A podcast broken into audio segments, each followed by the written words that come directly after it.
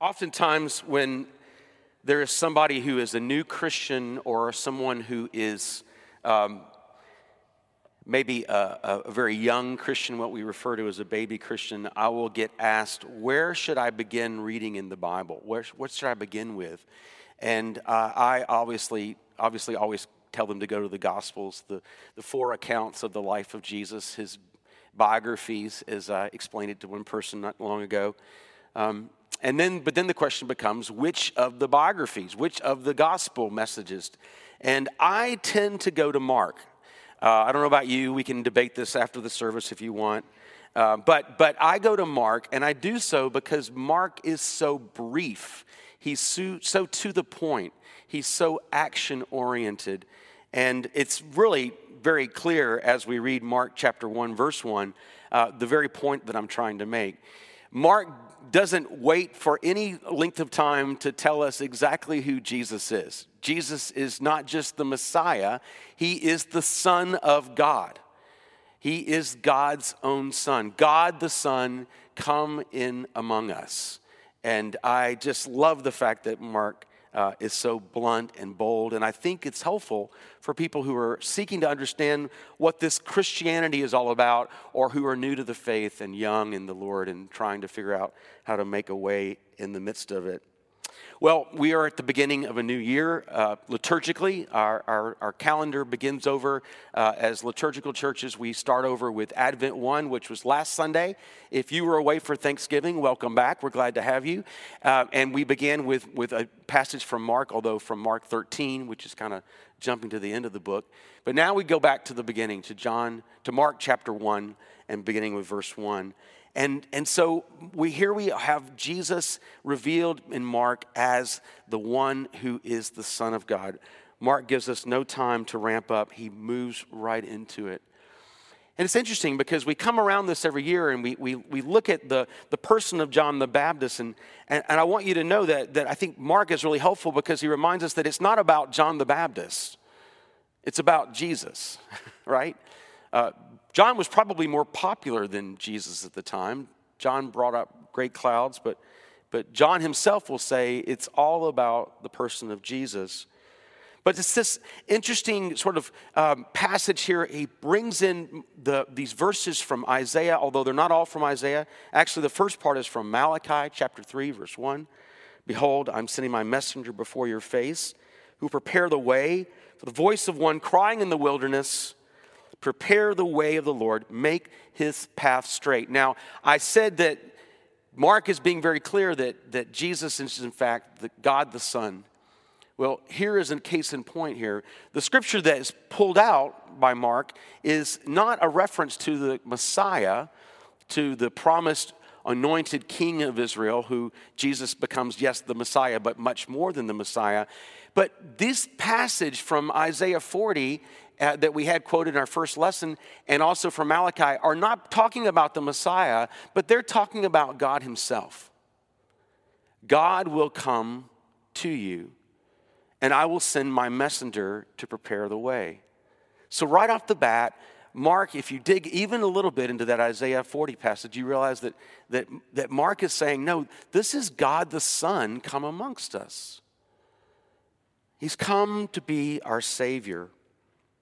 Wilderness is a common motif. It's, a, it's, it's where we go to, to, to encounter God.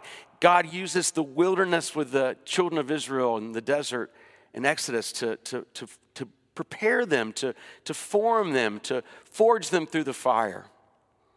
Wilderness is where God goes takes Jesus in the early, which matter of fact, the next couple of verses after this passage today, he'll carry Jesus into the desert to confront the, the Satan, the devil, but, but also to prepare him for his public ministry.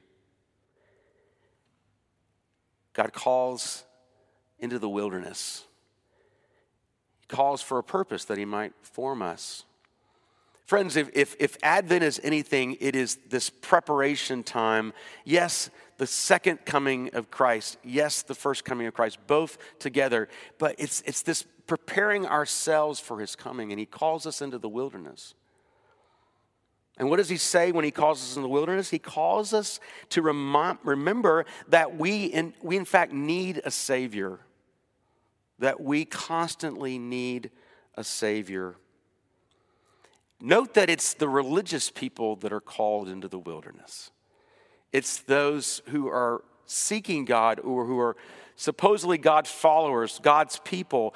They're called into the wilderness. This isn't uh, evangelistic outreach to pagan peoples in the Decapolis or, or in some other country or some other area.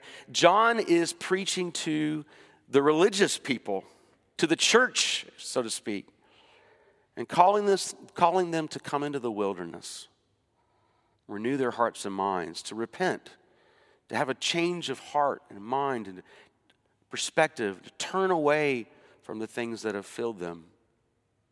Make straight his path. The first thing in Advent I think we have to come to grips is that we have to come back to the place of recognizing our great need for a Savior. That we, in fact, have strayed from his path. To quote Isaiah again, like lost sheep. The state of our heart is not right before God. Not, not to say that everything we do is horribly wrong. I'm not saying that. We are not deplorable creatures. Woe is me. But, but everything in our lives, clearly we can demonstrate, we can see that even our best intentions, that we, we fall away, we, we stumble, we make miscues, we, sin enters into it in some way, our best efforts. And so, again, in Advent, we're called, like John calls the religious people of Judea and Jerusalem, into the wilderness to prepare themselves. And he calls them to the Jordan. And that's also something that easily can get overlooked, but he calls them to the Jordan River. Remember that the Jordan is the river that, that separates the children of Israel from the promised land when they when they first come at the right in the at the end of um, at the end of their time in the wilderness, God calls them, beginning with Joshua. He's going to the book of Joshua is going to bring them into the promised land. He brings them there to the Jordan to remind them of where they've been and to call them to prepare themselves to once again enter into God's way. Now, it's interesting, I've been preaching this for 20 years, but I never put together the fact that, that there's a lot of similarity between the baptism that John does here with the call of God's people to prepare themselves to receive the law in Exodus 19. If you were, were, with me over the summer, I talked about the fact that God calls us to be a kingdom of priests a holy people. And I connected Exodus with, with 1 Peter, which frankly is what I thought the first lesson was this morning. But anyway, but, but, but there's this call there in, in Exodus 19 where God is preparing the people to receive the law. They're right there at Mount Sinai. And what God does is He tells the people, not the priests, not the, not the leaders, but all of the people to, to wash their garments, to clean themselves, and to prepare for all that God wants to give them. And I really do believe that there's this sense of connectedness to that Exodus 19 passage as, as John calls the people of God into the wilderness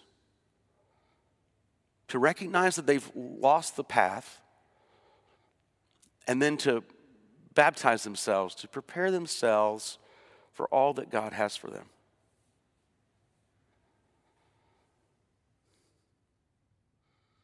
Comfort, comfort my people, Isaiah 40 says. Tell them that their warfare is ended. Who are they at war with? War with God. Their iniquities have been forgiven. That God will bestow upon them double fold for their sins. In other words, where, where sin increases, grace increases all the more. Does that sound familiar? It should, because it's Romans chapter 5. It's Paul speaking. Friends, in Advent, we have to first begin to reconnect with the fact that we desperately need a Savior and that God has provided our salvation. God Himself, who came as Jesus, is God's salvation. But we must come into the wilderness, we must acknowledge where we failed to stay on the path, and we must prepare ourselves through repentance to receive all the Lord has. Now, I don't know who your John the Baptist was, but you probably had one. I mean, there are a few people who just sort of stumble on the Bible and, you know, like the, you know, well, I guess even the uh, Ethiopian eunuch, right? He, he reads the scriptures, but he still needs Philip to come alongside and tell him how to interpret it. Who is your John the Baptist? They probably were a little weird if you want to go after the motif of John, right? They were a little strange. Uh, my John the Baptist was a guy named Richard. He was four years older than me in high school. Uh, went on to serve in Desert Storm as a captain in the Army. Lost touch with him over the years. He was a weird guy. Richard was a weird guy, right, Jody? But, but he pointed me to Jesus and he helped me see my need for a relationship with the living God, the God who'd made me, the God who'd called me into being and had a purpose and plan for my life. Later on, I, I learned about the sinfulness of my own heart, and that was pretty easy for me to accept um, I played the part of a good guy, but I knew, I knew the thoughts of my heart. Who is your John the Baptist? Who was the first one to call your attention? Maybe he called you into the wilderness, away from the crowd, back to a place, a sacred place like the Jordan. Maybe he made you uncomfortable because he pointed out your flaws, your failures your sin. That John the Baptist was probably a guy named David, David Sandifer, who preached last Christmas here at Servants. David had a way of making you feel guilty for your sins. Thanks a lot, David. But we have to come to that place. And Advent is a wonderful time to do it. But here's the challenging part that's part one. Part two is that once we've reconnected with our need for a Savior, we have to recognize that those of us who come into a relationship with God, the living God, the God who's revealed himself in the person of Christ, we have to become a John the Baptist for someone else. Now, I know that sounds pretty scary, right? Jesus says that there are no greater prophets than John. Yet Jesus also says that the least person in the kingdom of God is greater than John. So don't be intimidated by John's holiness and his separateness and his weirdness. Understand that we are called to be voices in the wilderness as well, calling others to Christ. That is our job. And if there's, if you need any encouragement, let me tell you that as I interact with people, as Jody and I are around, socially distanced in public with people, we are recognizing and seeing great spiritual need on the part of unbelievers as well as many Christians who've not been rooted in the Word of God, who've not read, learned, inwardly digested this Word and a superficial veneer Christian message about how to have a happy life, it kind of falls flat in the face of a pandemic. And there's hunger for spiritual truth, for the living Jesus. So don't be afraid to be that signpost, to be that voice, to be that John the Baptist in someone else's life. And if it seems intimidating to you and it seems hard to you, then, then go back to step one. Confess, fall before the Lord, and say, I'm unworthy to be a John the Baptist in someone else's life. But Lord, I long to be. And dig into teaching and learning and, and, and asking hard questions. There's a, a young adult in this congregation who, who loves to text me really hard theological questions. And Jody says, Don't you get tired of those questions? And I say, No, never.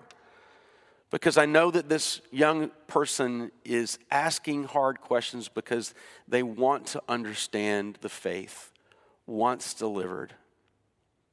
They want to be one of those who communicates and is a sign, a voice, whatever helps you see it like John the Baptist, calling others into the wilderness.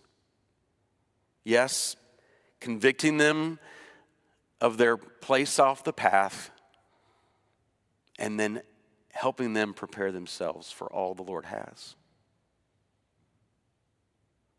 The Lord will come. And a lot of the things that we allow to monopolize our time and energy will fall away insignificant. But the call to be a John the Baptist in someone's life, not only is it the greatest joy, but it's the thing that will be eternal. So let's journey together through Advent. Let's, let's remember the greatness of our spiritual need. Let's confess that. Let's prepare our hearts. And then let's learn to be another voice crying in the wilderness. Prepare the way of the Lord. Amen.